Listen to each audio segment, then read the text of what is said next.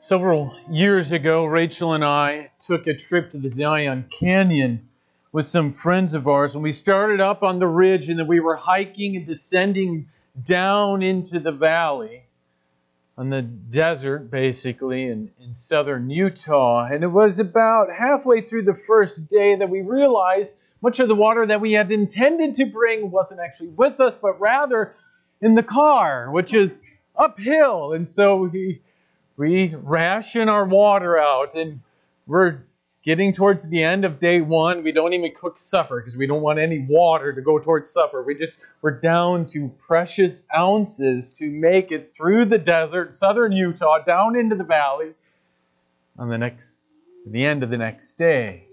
And all that you think about is water. All that you talk about is your lack of water. All that you want and all that you desire is water.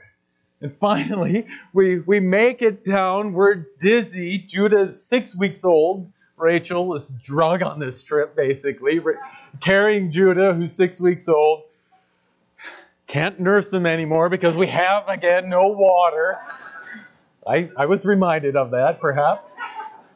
And we get down and we get there, and there's this spigot of beautiful flowing water, and we're just drowning ourselves. And there comes this tour bus loaded with people in their air conditioned bus, and they're just staring at us in amazement at these basically wild wildebeest descending down the hill and getting their water that they've been longing for.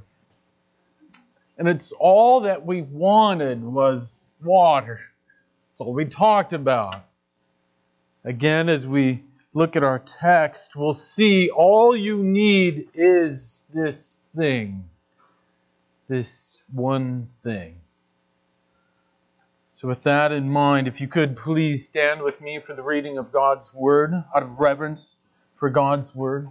We're going to be in the book of Matthew, chapter 9. Matthew, chapter 9. We're going to be in verses 18 all the way down to 26. Verses 18 through 26.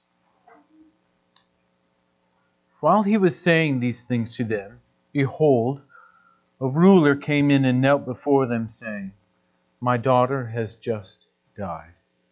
But come, lay your hand on her, and she will live. And Jesus rose and followed him with his disciples. And behold, a woman who had suffered from a discharge of blood for twelve years came up and, and behind him and touched the fringe of his garment. For she said to herself, If I only touch his garment, I will be made well. Jesus turned and seeing her, he said, Take heart, daughter. Your faith has made you well. And instantly the woman was made well. And when Jesus came to the ruler's house, he saw the flute players and the crowd making a commotion. He said, Go away, for the girl is not dead, but sleeping. And they laughed at him. But when the crowd had been put outside, he went in and took her by the hand, and the girl arose. And the report of this went throughout all that district. This is the word of the Lord. Thanks be to God. You may be seated. Let us pray. Heavenly Father, we come to you again. And we ask that you would reveal yourself to us in your word, God. That this would not just be a, another Sunday where we run through this exercise of, of worship and preaching and, and worshiping you, God, but that it would be a time when you reveal yourself to us, God. Would you convict us of our sin, that we might run to you and throw ourselves at your feet, begging for mercy, begging, begging for grace. God, could you work that in our hearts this very morning? Amen. The main idea that we're going to be driving home, perhaps you've already caught on to it, is all that you have is in Christ. All that you have is in Christ. First, we're going to be looking at how this ruler, Jairus, and how he has hope in Christ. His daughter is dead, yet he has hope. What does he have? He has hope in Christ. That's verses 18 and 19. Verses 20 through 22. We're going to be seeing how this woman has healing. Not in the physicians of the world, but no, where does she have healing? She has healing in Christ. And then finally, in verses 23 through 26, we're going to be looking and seeing how we have life, true life, in Christ. So, all that you have, my friends, all that you have is in Christ. You have hope in Christ. You have healing. We're going to be looking at this healing. Healing in Christ. And finally, you have life, true life, eternal life in Christ. Let's get started. Verses 18 and 19. Let's go back to the text here. While he was saying these things to them, behold, the ruler came in and knelt before them, saying, My daughter has just died. But come, lay your hand on her, and she will live. And Jesus rose and followed him with his disciples. And there is nothing in the world that will bring a parent to the point of despair like a death of a child. Everything that you think to be true is thrown out the window. Everything that you've trusted and tried to hold on to is no longer there for you to grasp. And here is Jairus, this ruler, coming to Christ, finding hope in Christ. Let's step back a little bit and look at Matthew and see where Matthew has been taking us. And at the end of chapter 7, Christ comes down from the mountain as Moses comes down from the mountain in the middle of Exodus. Jesus comes down from the mountain and what does he do? And he encounters some lepers. And he heals them. John the Baptist, in the beginning of Matthew, has been preaching, Repent, for the kingdom of heaven is at hand. Jesus Christ's first words of his ministry are, Repent, for the kingdom of heaven is at hand. Well, what does this look like? What does the kingdom of heaven look like? Ah, looks like lepers being healed.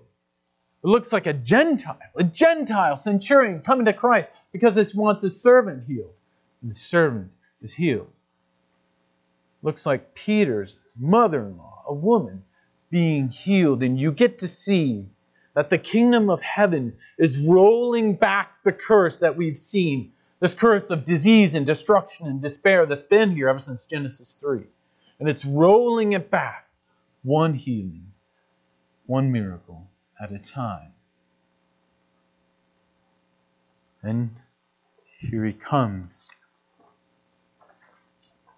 So it's not just this random collection of stories that Matthew's been putting together, but no, he is showing us that the kingdom of heaven is at hand. The kingdom of heaven is here. And this is what it looks like. So Jairus, he, he comes. And we know from Luke and Mark as well, this lady, this girl who passed away, it was not just one of many daughters, it was his only daughter. And she was 12 years old, Jewish tradition, just right on the cusp of coming to being a woman. And all of the dreams that Jairus had for her and all the, the hopes that he had for her passed away in that room on that day. And undoubtedly, Jairus had seen Jesus before in the synagogue. Jairus is this ruler, is the ruler of the synagogue. He had seen Jesus there. They invited him to come and teach. He reads through the the law and the prophets and the writings, and he's teaching as though he is the Word himself, incarnation. And he, a Capernaum, a town of 1,200, 1,500 people, you know he's hearing, Jairus is hearing about the, the miracles, the, the, the lepers being healed, the, the centurion servant being healed. So in this darkness of Jairus, there is hope. There is hope. All hope had been lost outside of one thing, and that is in Christ. In Christ, Jairus is able to come and he has hope. So the ruler of the synagogue comes to the king of the kingdom of heaven. And notice how he approaches him. He, he comes and he kneels down before him. He bows down before him, the same word you would use to describe worship. Jairus himself is showing and clearly recognizing the higher rank of this King of all kings. And he comes to this king, Jesus, in his court, not in a, not in a palatial estate. No, no, no. Just among the people. He comes to the king in his court and he makes his desperate plea My daughter has just died. But, but, come and lay your hand on her, and she will live. And such a request would be audacious had it been made of any other man. Unless this man has the ability to give life and to take it away. Unless, as we see in John 1 that Curtis read from him, in him was life, and this life was the light of men. Unless this man, Jesus Christ, is able to conquer death. And that is why there is hope in Christ. My daughter has just died, but come, lay your hand on her, and she will live. What is your hope to get from this death into life? It's in Christ and in Christ alone that you have it. So it is with us as well. When the darkness comes, descends upon you in your, your depression, your, your children that you've shared the gospel with hundreds and hundreds of times, not on, only walking in rebellion against you, but walking in rebellion against their Creator. Or there's hope for your marriage as well in one thing that is Christ. And Christ alone. Whom else are you going to turn to? You're going to turn to the wisdom of men that die? You're going to turn to men and their wisdom, but they can't even conquer their own sin? No, you turn to Christ and to Christ alone. That's why, as a church, we seek to exalt Christ in everything that we do. Curtis in the worship, we seek to exalt Christ. Our preaching seeks to exalt Christ. Community groups fashioned together in such a way that Christ is exalted. Christ alone is exalted. In Christ there is abundant riches. So all that you are is in Christ, and all that you have is in Christ. Look at Ephesians 1. God the Father has blessed us with every spiritual blessing in the heavenly places in Him, in Christ. You have been chosen in Him before the foundation of the world. In love, you have been predestined to be sons of God through Christ. It is in Him, verse 7, that we have redemption through His blood. What is that? The forgiveness of sins. It is in Him, in Christ, that you have obtained an inheritance. In Galatians 2 20 says, I have been crucified with Christ. It is no longer I who live, but Christ who lives in me. You have been crucified with Christ. Romans 6 8. Now, if I have died with Christ, we believe that we will also live with him. So we have been crucified with Christ. We have died with Christ. Back to Ephesians chapter 2. Even when we were dead in our trespasses and sins, God made us alive together with Christ. By grace you have been saved, and raised us up with him, and seated us with him in the heavenly places in Christ Jesus. So we have been made alive together with Christ. We have been raised back up to the Father. Our ascension back to the Father is in Christ. 2 Corinthians 5. For our sake he made him who knew no sin to be sin for us, so that in him, in him, in Christ, we might have the righteousness of God. Do you not see that all that you have is in Christ? In him you have been blessed with every spiritual blessing in heavenly places. In Christ you have been chosen before the foundation of the world. In Him you have been adopted as sons of God. In Him, in Christ, you have redemption.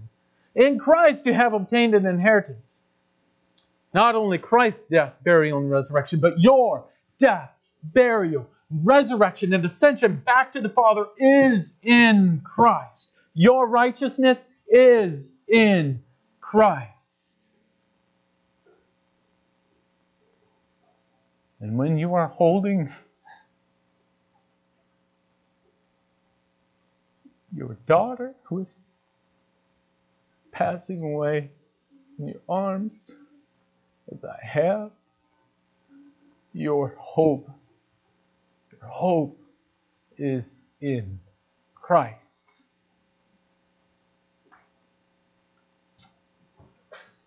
Step back a little bit. This is where we're going, the main trajectory main idea that I want you to cherish over this week is that all that you have is in Christ. We've seen this with, with Jairus and, and his daughter who has passed away. His hope is in Christ. And now we're going to look and see how this the story takes a, a dramatic turn as Christ is, is on this way from Matthew's house to this Jairus' house. Let's go back to the text, verses 20 down to 22. And behold, a woman who had suffered from a discharge of blood for 12 years came up behind him and touched the fringe of his garment. For she said to herself, If I only touch his garment, I will be made well. Jesus turned and seeing her, he said, Take heart, daughter your faith has made you well. And instantly the woman was made well. So here's Christ on, on his way from this house of feasting with the tax collectors, with the sinners. You know what that means. It's a euphemism. He's at this house of feasting with Christ. And he's on his way to mourning, this house of mourning, where Jairus' daughter, the ruler's daughter, has just passed away. And along the way, there is this woman who approaches the crowd. And it's, uh, it's unprecedented in and of itself because this woman, because of her discharge of blood, because of her condition, she is, read the end of Leviticus 15, she is unclean. Levitically unclean, socially unclean.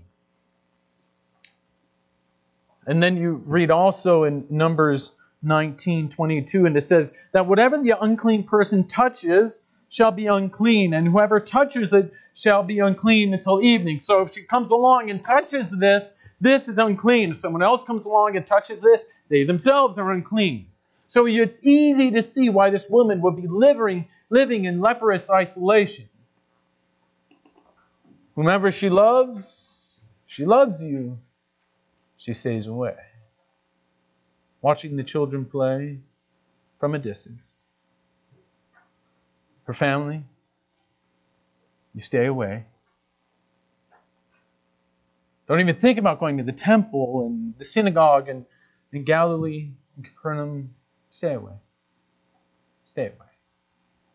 Let the righteous people do what they want to do. You don't want to, you don't want to infect them with your uncleanliness. So it's no wonder as you read this same account in Mark and then also in Luke, it's no wonder that she spent all that she had seeking the help of physicians to, to find some healing. But her condition just keeps getting worse and worse. But she hears, she hears of this rabbi who's been healing lepers, unclean lepers, and, and servants, and, and she thinks to herself, maybe he can heal me as well. And Jairus, the, the ruler, notice how he comes up. He comes up to the front of her. But this lady, she comes up to the back. She comes up behind him. She sneaks up, but determined and undaunted, she presses into Christ. And the disciples, they don't admonish her and keep her away as they do some other people, the children, for example. Keep in mind, these crowds are so tight that you see in Luke 8 that even Christ's mother and his brothers weren't able to get to him because the crowds were so much and packed so tight. Yet here is this woman thinking, I can find some healing if only I can come and touch his garment. And when you see what she's seeking, you'll know why she's willing to cast everything aside just to grab onto hold of him. She wanted to be made well, it says here. If only I touch his garment, I will be made well. And the idea here is not just physical healing. The idea here is so much more. It's, it's to be saved. That's why she's willing to throw everything aside. That's why she's pressing through the crowds as much as she can just to grab on the garment. She just doesn't want to be healed. No, no, no. She wants to be saved. Look in the beginning of chapter 9. You see that the paralytic, how this physical healing and salvation are, are intertwined. Christ shows that he is has dominion over the spiritual realm by showing his dominion over the physical realm. Your sins are forgiven. What do you mean my sins are forgiven? I want I'm a paralytic. I don't care about my sins. I want to walk. No, no, no. Your sins are forgiven. Okay. Who has the authority to do that? Well, the same guy who says, Take up your mat and walk home. Same thing we see here. She does not doesn't want to just be saved. No, no, no, no. Or she doesn't want to just be healed. No, no. She wants to be saved. So she comes, weaves through the crowd, doesn't want to be seen, but she's undaunted and she wants to get there and get to Christ. And Jesus, knowing some of the power has gone out of him, after she grabs a hold of his tassel, he looks at her, the woman who wanted to remain in isolation. He turns, the crowd stops. He looks at her and he says, Take heart, daughter. How long until she had heard a, a term of affection like that? A woman living in isolation, desperate and impoverished. Take heart, daughter. Your faith has made you well. And what a blessing of God that for 12 years she had not been healed by the physicians. Had she been healed by the physicians, she might have had this surface level healing and she would not have sought after Christ. Desperate, pushing through the crowds, grabbing a hold of his tassel. You see it, she's coming up behind, grabs a hold of his tassel as he's passing by. Just with her last bit of strength, grabbing a hold of Christ. Had she been healed by the physicians, there would have been nothing, no driving brokenness impelling her towards Christ. So when you look at your own life, it's you have illness and you have disease, you are tempted to take the advice of Job's wife, as you see in chapter 2, to curse God and die. But this is the beauty.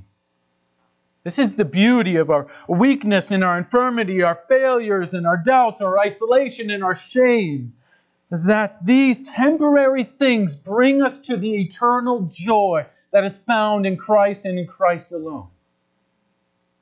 Imagine the eternal joy that this woman now has because of 12 years of this condition. Had she not had that to drive her towards Christ, she would have been fine staying home and just hearing stories.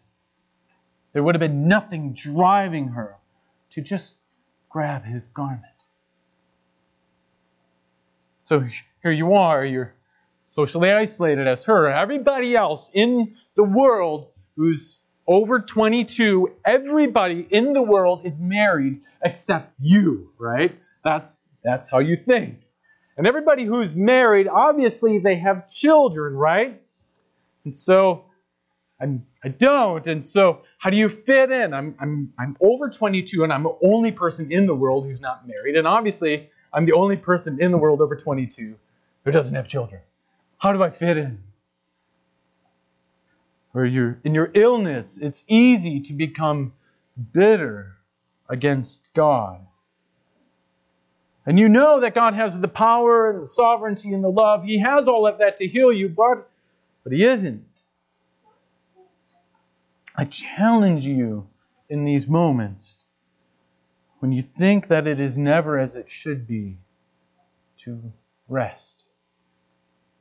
Simply to rest. And know that God is graciously bringing these things into your life so that you too will press through the crowd, so that you too will be thinking, if only I can grab a hold of his garment. Not just so that you will be healed, but that so you press into Christ that you might be saved. And look again how this happens. Take heart, daughter, your faith, your faith has made you well. So, sure, this woman is coming and she's pressing through the crowds and she's doing all of these things, but it is her faith that has made her well. So, she's not the only one in the crowd who has illness. She's not the only one in the crowd who's pressing into Christ and touching Christ, but she does have faith. So remember that she just doesn't want to be healed. She wants true salvation. And true salvation can only happen through faith. It's by grace you have been saved through faith. It is not your own doing, it is gift of God, not the result of work, so that no one should boast, for we are his workmanship, created in Christ Jesus, to do good works, which he prepared beforehand that you should walk in them. It is by grace through faith that you have been saved. So if you want healing, Go to the doctor. We have a multitude here. But if you want if you want salvation, as this woman wanted, if you want salvation, then go to Christ. Press into Christ. Do not delay. What if she had delayed just a couple more minutes? She grabbed his tassel as he walked by. And what if she had delayed just a little bit more? Do not delay but press into Christ with all of your strength. Main idea. I, I hope you're seeing it. All that you have, all that you have is in Christ. We see with Jairus and his daughter. Hope. Nothing. No hope in the world except in Christ. You have true healing, which is salvation nothing, not in anybody in the world, but rather it is in Christ. Now, finally, we're going to be seeing that we have life. Life, where else? In Christ. Let's finish up here with these verses 23 through 26. And when Jesus came to the ruler's house and saw the flute players and the crowd making a commotion, he said, Go away, for the girl is not dead, but sleeping. And they laughed at him. But when the crowd had been put outside, he went in and took her by the hand, and the girl arose. And the report of this went throughout all that district. Imagine Jairus. He's thinking, I want Jesus to come and heal my daughter. Don't delay, right? So here's Jesus taking his time, healing other people on his way. Jairus, if he's anything like any other father, is growing desperately impatient at this time, waiting for Christ to come. And when they arrive at the house, it is abundantly clear that indeed the girl had passed away. They had the hired mourners, wailers, and flute players that they would hire to bring in to give a demonstration of the sorrow that was going on within that home. And he, Christ, comes and removes the chaos out of that home. Peter, James, and John, mommy and daddy, they go in. And Christ grabs her little gentle hand, says, Talitha cum, little girl, arise. No show, no demonstration, just the kingdom of heaven displaying its power as it rolls back the effects of the curse and the fall. Daughter, little girl, arise. And she arises. And in that moment, Jesus is clearly demonstrating his power over death, that he has conquered death. With the lepers and the centurion servant, we see that it's this physical healing. And then we, he's displaying his power over the spiritual realm as well with casting out of demons. He has power over nature as he's calming the storm and the sea. But now, the greatest enemy of all, death, is defeated. It's defeated in Christ. But there's one little problem. Perhaps you noticed it. This girl, can't be overlooked here. This girl, I'm sure she went on, had a wonderful life. Uh, she's still dead. Today, she's dead. She can be healed and she can be given physical life, but without a spiritual life, the physical life means nothing. Absolutely nothing. So it is with you. You have your physical life, but you have nothing if you don't have spiritual life. So come to Christ and do not delay. Come to Christ, not just for physical life, not just for healing, but for eternal life that can be found in Him and only only in Him. So don't you see, my friends, don't you see that all, all that you have is in Christ? Your hope when darkness surrounds you, your hope, though it be just a glimmer, it is in Christ. And that glimmer of hope is enough when it is in Christ. Your hope is in Christ. Your healing, not just physical, but spiritual, to be saved is in Christ. And not just your physical life, but your eternal life is in Christ and in Christ alone.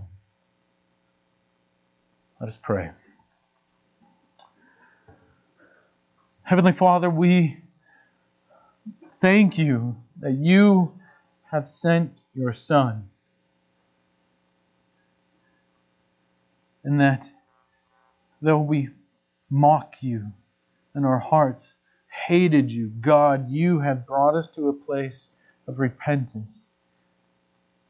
Rather than following the prince of the power of the air, we are now ambassadors for you, God, and we find our identity in your Son, and your righteousness is given to us through your Son, God. And I pray that you would work in our hearts, that we would cherish this over this upcoming week, that we would not do anything but see ourselves in your Son. Amen.